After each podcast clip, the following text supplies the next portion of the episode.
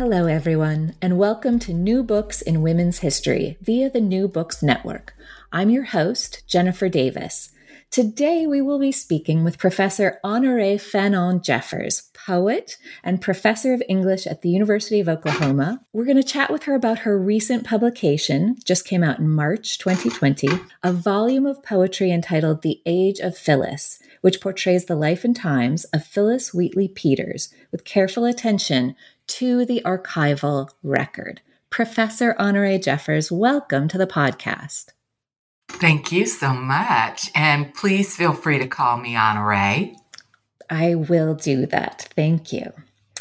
Would you mind starting us off by telling our listeners a little bit about yourself and your background?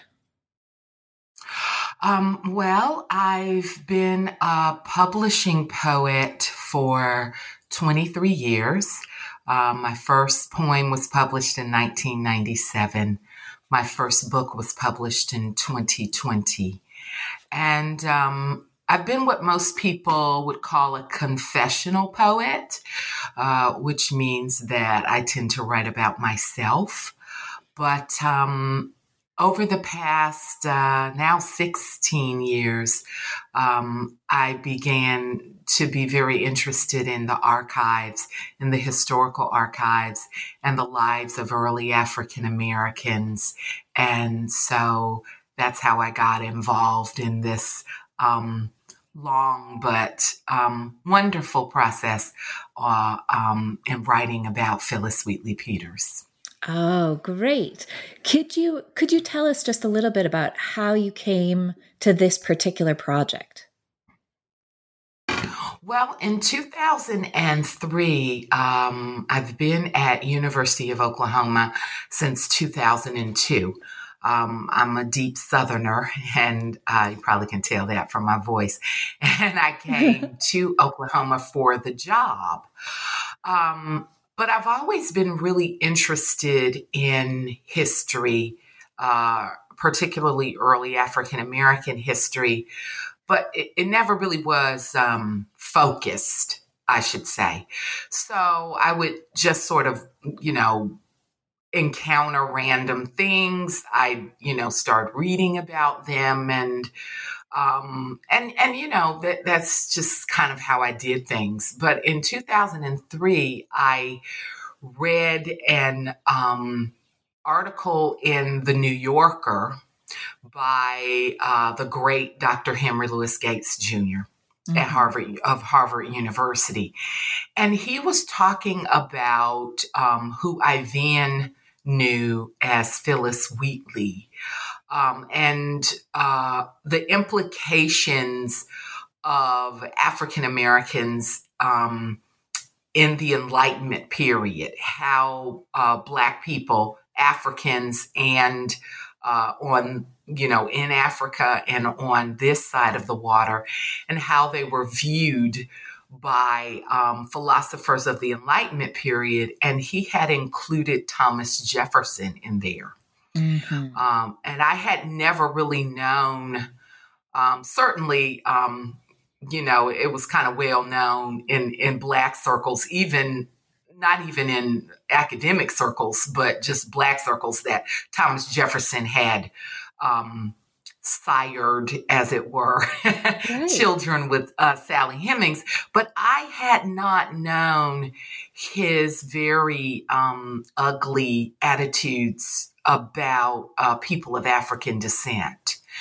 And so, um, until I encountered uh, this this essay in the New Yorker, and I had not known his ugly attitudes towards Phillis Wheatley uh, at that time. That's how I knew her, and so I I just began to be very fascinated uh, you know, I reread the article and and then it just sent me on a reading jag. And um, yeah, I began to to read other books. Um, one in particular that was very, very important to me is Katherine Clay Bassard's um, Spiritual Interrogations, Culture, Gender, and Community in early African American women's writing. Um, that that was just, and what she did was she talked about the child who would be renamed Phillis Wheatley and her middle passage journey. Right. And and that sort of opened up um, a lot for me. And that really, I mean, that really opens up the the book, right? Um, the mm-hmm. the poems that um, that really help us to kind of enter into that world. That's really really remarkable. Um, because one of the things that I want people to know is that Phillis Wheatley did not arrive in Boston in mm-hmm. 1761. A trafficked African child whose name is now lost to the historical record arrived in Boston. Right let's let's pick up um, with that in just a minute. I actually want to begin not at the beginning, but if we could begin at the end, your volume concludes with an essay considering your sources, introducing the research that you've done. Um, mm. It's an essay of 20 pages and 51 footnotes. So as a as a historian, oh, I looked at that. You counted.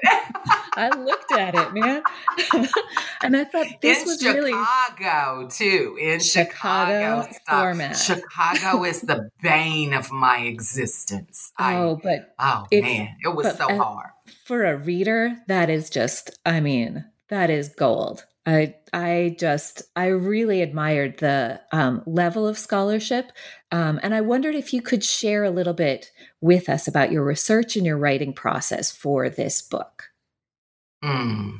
Well, this essay is really a revised, um, I mean, very much revised, but it is a revised essay um, that I wrote for a non academic audience um, that was published in a um, anthology called "The Fire This Time."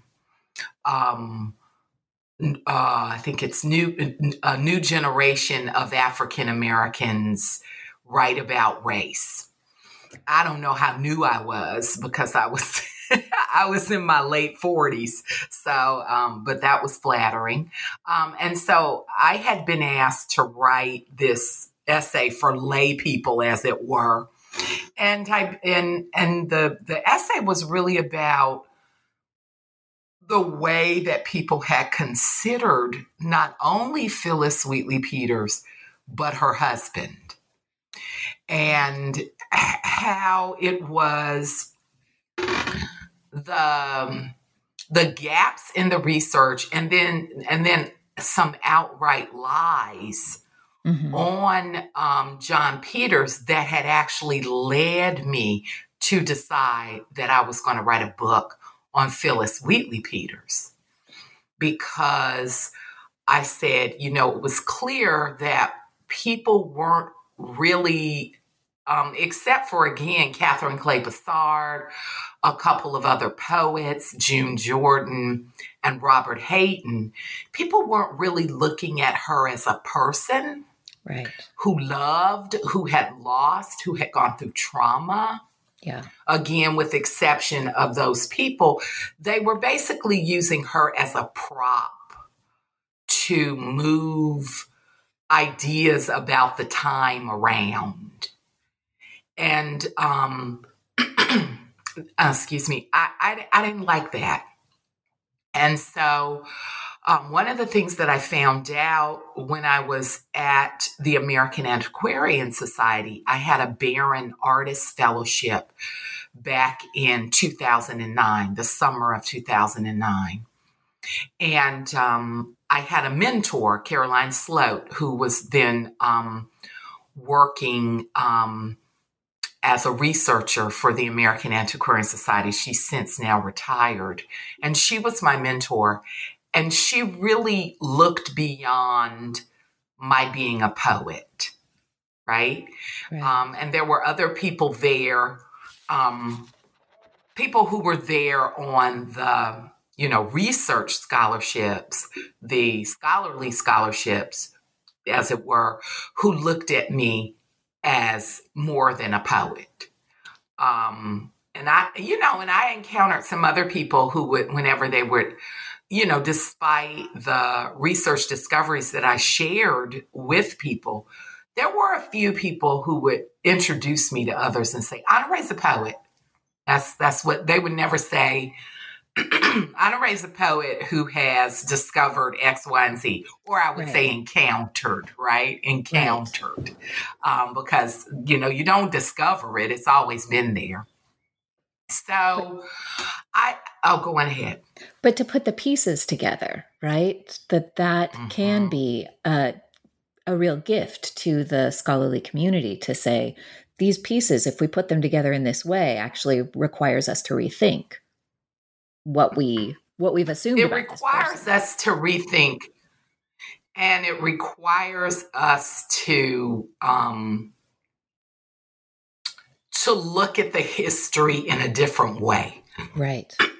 and so, I I guess it was about halfway through when Miss Caroline, that's what I called her. She hated when I called her Miss Caroline, but she, you know, she was older than I was, and I'm from the deep south, and you know, I'm just not raised to be calling older people, you know, by their first name. We, we, and, and that's very, you know, that's something very African diasporic as well. We, you know, mm-hmm. we uh, really do have elder reverence in African American communities as well as African communities. So Miss Caroline had told me, she said, you know, you need to go to Waltham to the Northeast um, uh, National Archives in Waltham, Massachusetts and I I really didn't want to because she was talking about microfiche. Um, you know, when I'm when I'm cooking something, my you know my nemesis is whipped egg whites, and when I'm doing research, my nemesis is microfiche. Oh, same. It it, it, it, it really makes me nauseated, like the mm-hmm. way that you have to right and so I was like, Miss Caroline, I don't like microfiche. And she said, Do you want to be an historian or not? Right. So, you know, I didn't want to disappoint her. Right. So I I got my little, you know, 2020 uh, uh 2001 at that time. Um, I love that car like a child, Pontiac Sunfire, and I put it in the road and um I I drove to Waltham. I actually drove up and down the eastern seaboard during that month. I went to um, Newport, Rhode Island. I went to um, Salem, Massachusetts, to the uh, Peabody um, Museum. I, I, mean, I went everywhere. I went to Boston. I went everywhere. And so when I got to Waltham, um, and I was, you know, on that microfiche and, you know, sort of swallowing my nausea. I saw John Peters' name on the 1790 census. And, um, which is the Boston uh, census, Suffolk County. And he and I and I went back and forth and I went back and forth looking for another John Peters or looking for another Negro John Peters. Right. There was only one John Peters on the entire census. And this was confusing to me because in the um, biography that we attribute to Margaretta Matilda Odell, memoir and poems um, of Phillis Wheatley, um, she or whoever you know wrote the, the memoir because it's it's published anonymously said that john peters had moved further south after the death of his wife. So that was really confusing. Right. And so you know i took pictures of the um, you know i bought my little digital camera i bought my camera while i was there in Massachusetts. I noticed that everybody else had their little digital camera. So I took pictures, you know, with my digital camera of the pages. And then I drove back to um, Worcester, which is where um, the American Antiquarian Society is. And um, the next day uh, at lunch, which was when all of the um, the fellows would meet um, with Miss Caroline, I told her about what had happened. And she had already began to uh, begun rather to nudge me toward writing a book. Right. Okay, of poetry because I had um, read some of my um, poems that had previously been written before I had come to um, Worcester, um, and one of them was about uh, Susanna Wheatley and the three children that she had lost when the children were in very early childhood mm-hmm. and um, and I had um, discussed you know my in progress research at that time um, about the fact that um, uh, the little girl who would be renamed Phillis Wheatley was around the same age as um, Sarah Wheatley um, uh, Susanna and John Wheatley's um, child, uh, she was around that same age. Phillis was when the little girl had died. Oh. They had, they yes, they had on the um, the grave her exact age, and I noticed that other um, uh, whites in Massachusetts um, would would do that. They would they would have the exact age of their child, right? right? And so Sarah was 7 years, 9 months and 18 days. Oh my word. And that made that began to make sense. Right? Right. That um, so there were things in the the biography that we attribute to Odell that did sort of line up right? So the fact that um, Miss Phillis would have been, the little girl would have been around the age where she would have lost uh, her her fr- her two front teeth, right? Yeah. And that um, uh, Susanna Wheatley uh, had lost three children in childhood, so there were things that that had lined up, right? But there were other things that did not. And so when I told um, Miss Caroline about the fact that I had um, seen John Peter's name, it was it it was it was you know near Bedlam, as Bedlam as you can get with a group of mm-hmm. historians, right? And they were like, "Are you kidding, Honore?" I said, "Yes." I saw it. I took pictures, and they were like, "Oh wow!" You know, so all of my crew right, uh, uh, who, who, was there, um, Tanya Mears, uh, Meredith Newman, Jonathan Senchyne, and Emily Polly. Paul Erickson was then director of academic programs, so he didn't, you know, he didn't have lunch with us, right? Right. But he's also part of of that crew from that year. Sure. So the four who were at lunch were, I mean, it was it was really something.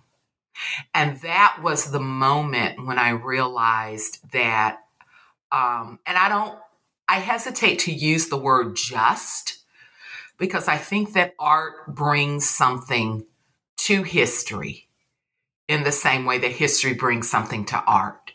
So I don't want to say in that moment I realized I wasn't just a poet, but I will say in that moment I realized in addition to being a poet, that I was on the road to becoming a scholar. And it was it was it was it was something that kind of hit me with a thunderclap.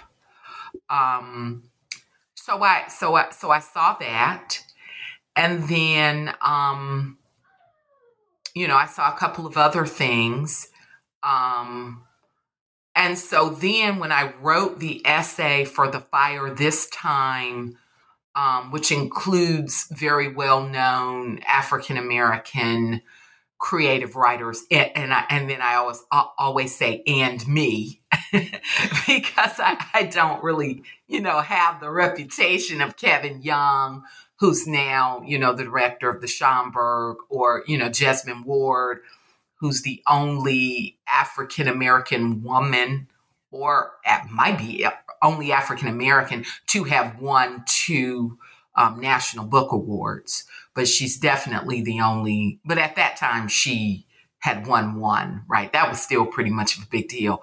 But I wrote about um, racism, uh, the racism that I encountered in the Odell memoir, the memoir that's attributed to Odell. Right.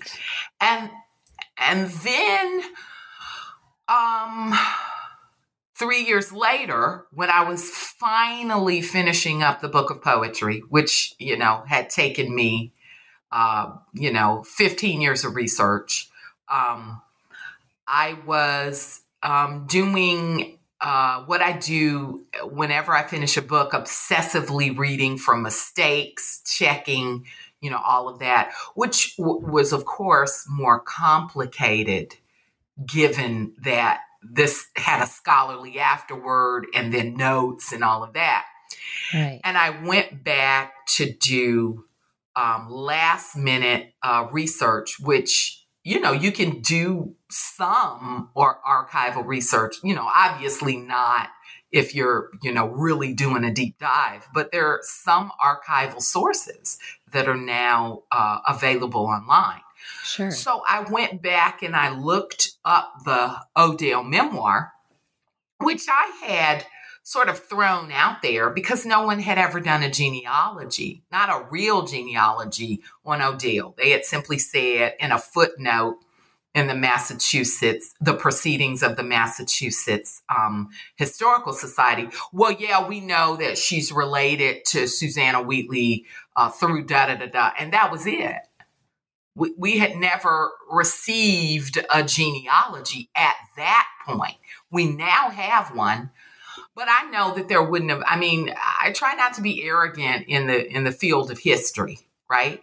But I do not believe that we would have ever received a genealogy on Margaretta Matilda Odell had I not, you know, thrown down a gauntlet. Right about the problems that I saw. And so then when I was doing the final, you know, sort of pass through on the manuscript and I and I looked up the Odell memoir, I saw another memoir by Benjamin Bussey Thacher. And I had noticed that I had seen sort of like a cursory mention of him. I think it was in the John Shields, one of the John Shields uh, books on Miss Phillis, and I had ignored it. Um, which, you know, to my own detriment, I had ignored that Benjamin Bussey Thacher had written a memoir.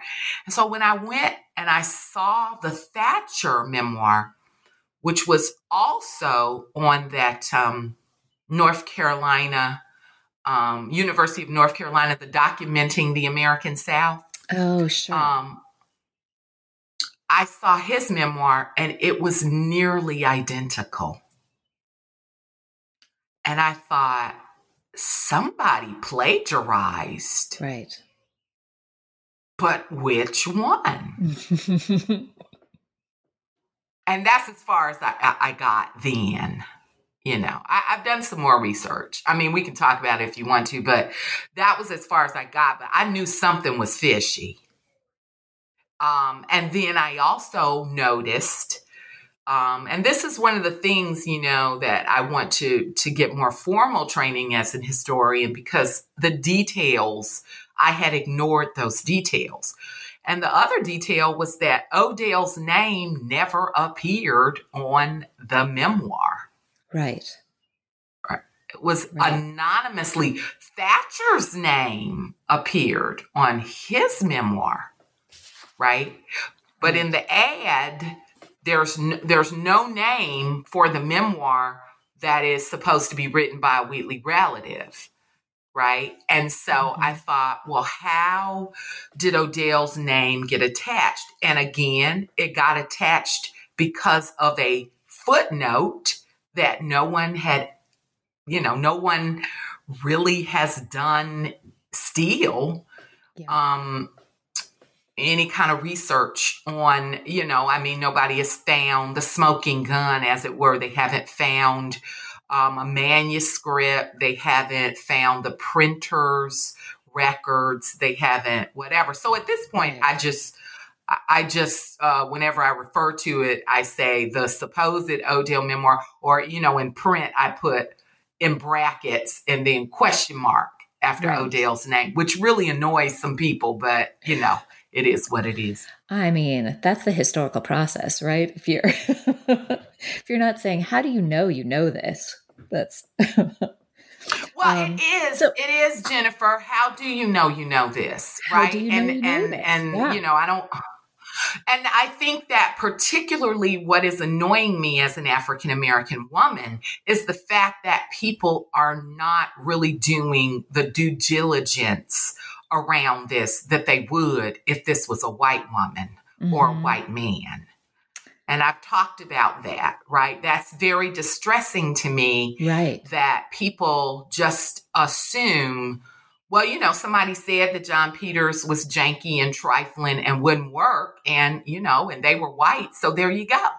Well, and, and even um, worse, that there's an assumption that there won't be records, that we can't know that. And so you mm-hmm. allow that kind of mm-hmm. laziness to kick in when we have mm-hmm. entire fields dedicated to recovering the evidence for folks who maybe don't leave as many personal archives, right? Exactly. That's a, a, really good point. And, you know, the whole thing about John Peters, and um, there have been some people who sort of, you know, made fun of him or, you know, or nearly made fun of him when they um, they talk about the fact that he was a lawyer. Mm-hmm. Okay. And um, that, you know, he was suing people who owed him money. But what a lot of people don't know who have not also done research on early Africa mm-hmm. is that when we look at Mungo Park's narrative, and of, co- of course, you know, Mungo Park was a uh, white British man you know, who brought his own white supremacist uh, ideology and racism to the continent. But when Mungo Park um, wrote about the Gambia in his narrative um, of the late uh, 18th century, he talked about how there were um, in the villages there were courts right in villages and that there were Muslim clerics. Okay, there were Muslim barristers, rather, not clerics. There were, you know, lawyers. Right. Who would represent people in these African villages. So I do think that the missing link is that we have to have more people who are you know, not just looking at issues like art and, you know, food ways and that kind of stuff, but who are also looking at other aspects of African life. Not that foodways aren't incredibly important, right? Right. But that draw connections between what Africans were doing in the 18th century and what Black in America who were not you know, who were still Africans, right? And what right. they were doing. And so, and, and also the other thing is that people want to talk about, you know, how nice the Wheatleys were for teaching, um, the little girl how to read and write. And I think, you know, yes, it's nice, but I also think that this is, this is what you're supposed to do with children. And, and, and you're supposed to be nice to children that that shouldn't be a miraculous thing. Right. Right. Just because that's a little black girl doesn't mean that it's miraculous, right? You know, people are that's that's human nature, right? But that um, little Muslim girls were also taught to read the Quran and to write. Right And so there is that legacy, that heritage. And I think that we need to begin to consider um, the African part of not just her life, but John Peter's life when, when we begin to sort of uh, construct um, a way of looking at her. And that I think helps us bring that into American history, ideally. Mm-hmm, right? Mm-hmm, Through mm-hmm, those individuals, mm-hmm. we begin to say, it's not just one individual. This is this is a bigger um, a bigger set of systems, right? That arrives in the North American continent that really uh, changes the course of every society. Um, Native American, European uh-huh. and African societies that run against each other here. So it was just announced that the Age of Phillis will be the common read of the Society of Early Americanists in 2021. Congratulations. Thank you so much. I cried like a fool when I was so I was so shocked and so happy, you know, um and so honored it, you know, it is a work that I had done, you know. Yeah, I, I, don't want to start crying. so, because I I've been crying off and on since you know they they they let me know you know it, it's, it's, it's, I think it's just wonderful. wonderful. news for the society, mm-hmm. for all of the folks who will get a chance to read this. Um, you'll also be one of the keynote speakers at that conference, right? Um, mm-hmm. I'll be giving year. a plenary reading. A plenary from, oh. from the book. Great. Mm-hmm. That's that's yeah, whatever that means, right?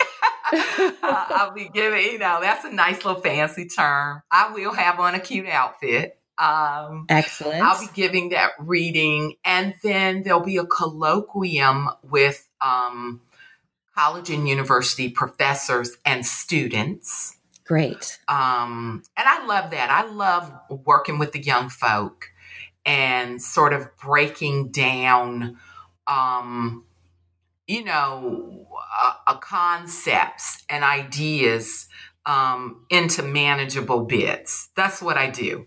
And I, lo- I love that with the young people um, to interact with them. And, and the other reason I love it is because they're professors have been trying to get them to look at particular concepts and ideas as important. Right. And um, you know, there's a there's a place in the Bible, I forgot which uh which which verse it is, but it talks about a prophet is never, you know, appreciated, never honored in his own land. Right. right?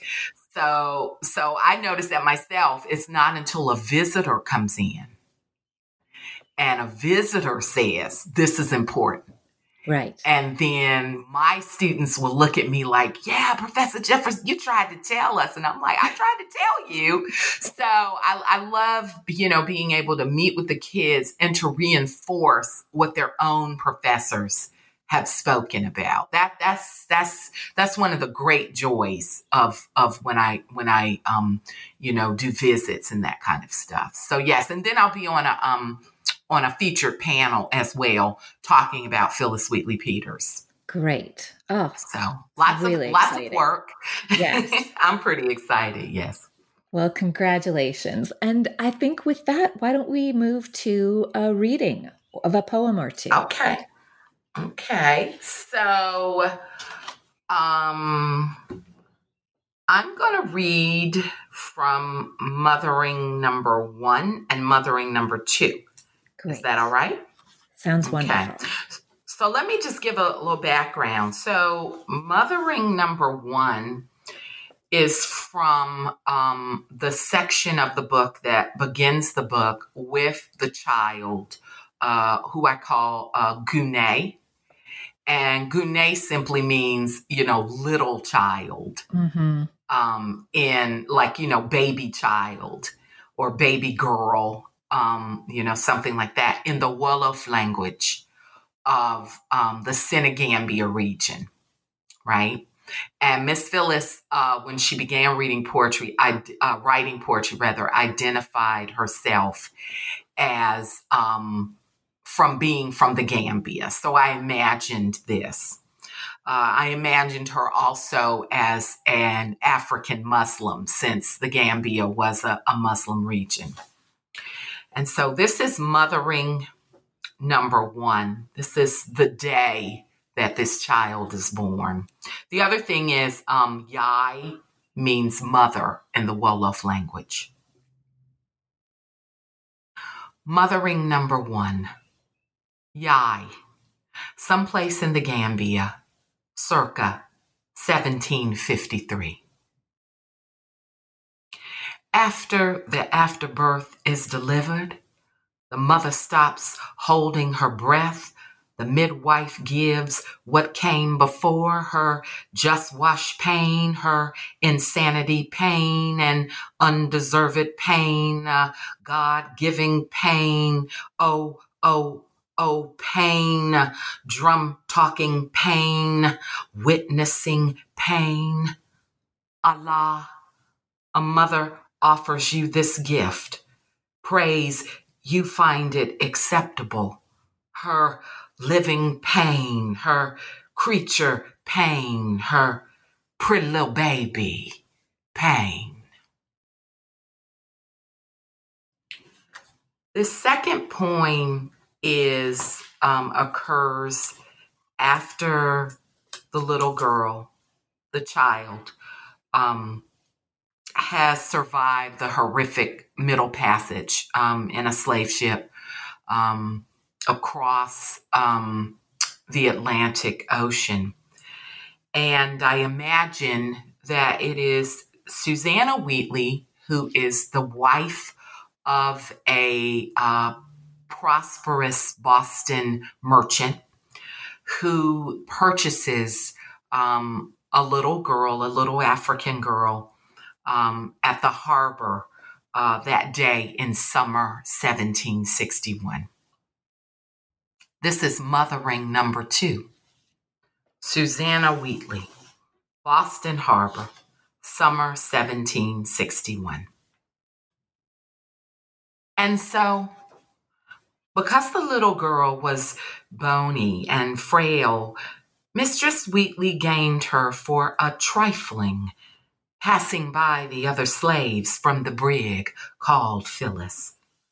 The white woman's mind muddled by what the light revealed a seven year old, naked, dark body there for every sailor to lay his shameless eyes upon, a child the age of her dead little girl. I'm trying to both see and discard that day as when I stood over the open casket of an old man, counting the lines on his face, grieving yet perverse, refusing to believe that hours from then he'd be cranked down into the grave. And so, the lady tarried in front of the sickly child, distracted by the gulls screaming at port, their shadows dogging the constant sea. They were drawn by the stink of a slave ship, by lice in unwashed heads of hair. And so she bought that child, not someone older with muscles, strong enough to carry a servant's burden. That was the moment a humming epic page, that one. In the carriage, a mothering gesture, finger beneath a chin, lifting the face up to trust the fickle air between them, almost love. She took the child into her home, fed and bathed her, deciphered the naps on her head, dressed her in strange garments, gratitude and slavery. And so,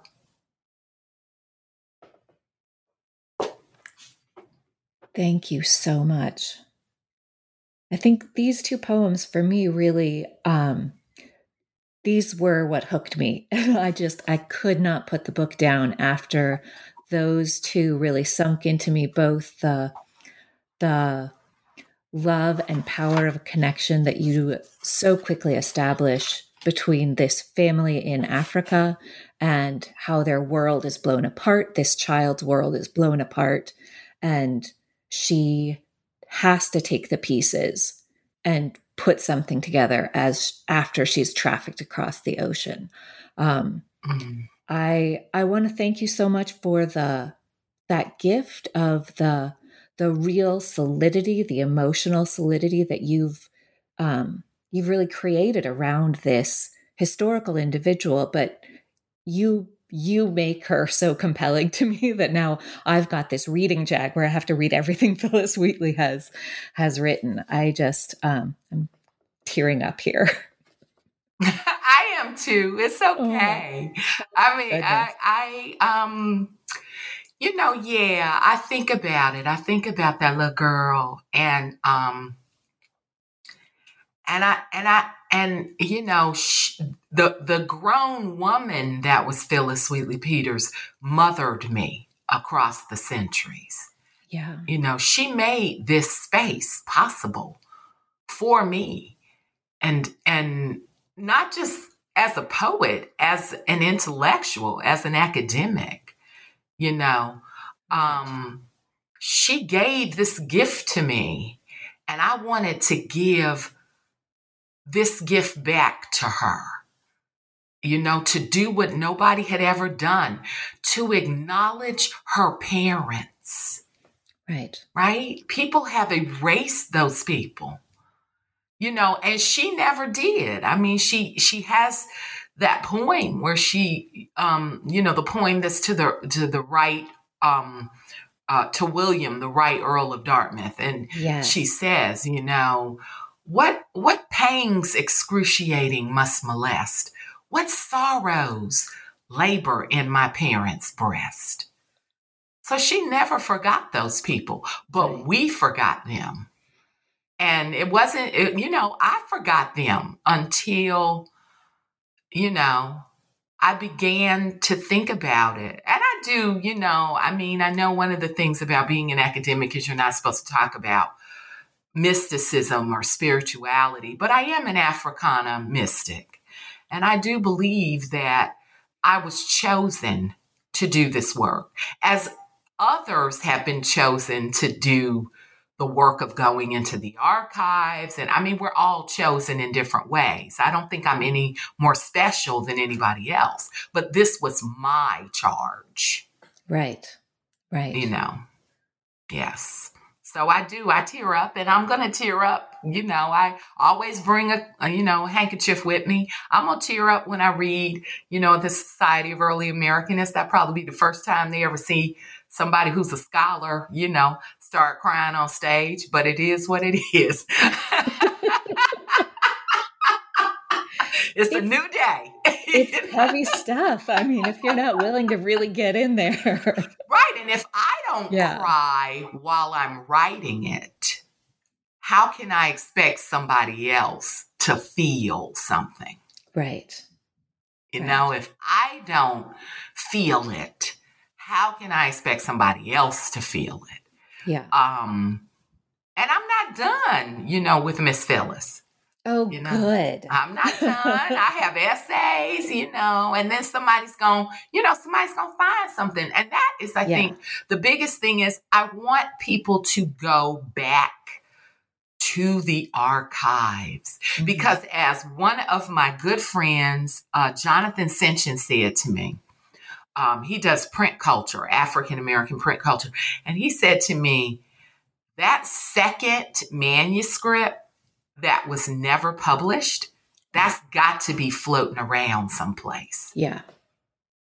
Somebody has that in an attic. Somebody has yeah. that in their in their attic or in a, you know, in a you know, somebody's got it. Just like, you know, historians used to say that Africans had no literature. And then they found all of those manuscripts bur- buried in that, that guy's, that African librarian's backyard. Right. Right. Somebody's keeping it. And, and, and it's not just about her, but the more we learn about her, the more we learn about African Americans, what they brought, um, and we don't just look at them as victims, which is one of the reasons that, you know, I wrote the section on Black male participation in the um, American Revolution.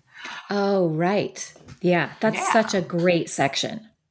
I, I, just, you know, I think about it and I'm like, how come nobody's ever made a movie about this? Mm-hmm. You know, it could be, you know, one of those swashbuckling, you know, movies that they make for cisgender heterosexual men. You know, you know what I mean? Lots of people getting killed, but you know, all of that, you know, and and, and then I look at Olaudah Equiano. I mean, whether or not he was born in South Carolina, right? But right. when you look at his narrative and it, you know, so much takes place on the sea. Oh yeah. And there are pirates. And I'm yeah. like, you know, let's let's open our idea of what enslaved life was. Right. You know, instead of, you know, a fake Negro spiritual. Mm-hmm. Right. I get so tired of those fake Negro spirituals. Right. And you're like, we just didn't have those in the 18th century. Can we, you know, change that? Right.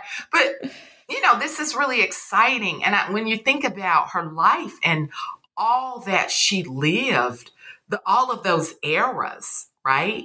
Yeah. So, I mean, certainly it's tragic that she died around the age of 31, 30 or 31. But when you think about all that she um, experienced, the good and the bad, I mean, she experienced what somebody that was 85 or 90 years old. Like there was so much happening and, you know, so much going on. And, um, I, I just find her fascinating and wonderful, you know. I think you help everybody see how fascinating of a character she is and what a talented poet um, and what what tremendous work she does mm-hmm. um, moving between cultures and really mm-hmm. uniting them in her in her poetry um, I have one last question for you because I think, unfortunately, we're almost out of time. But... I talk a lot. About great stuff, right? Um, so, what are what are you working on now, Honorée? What's your next big project?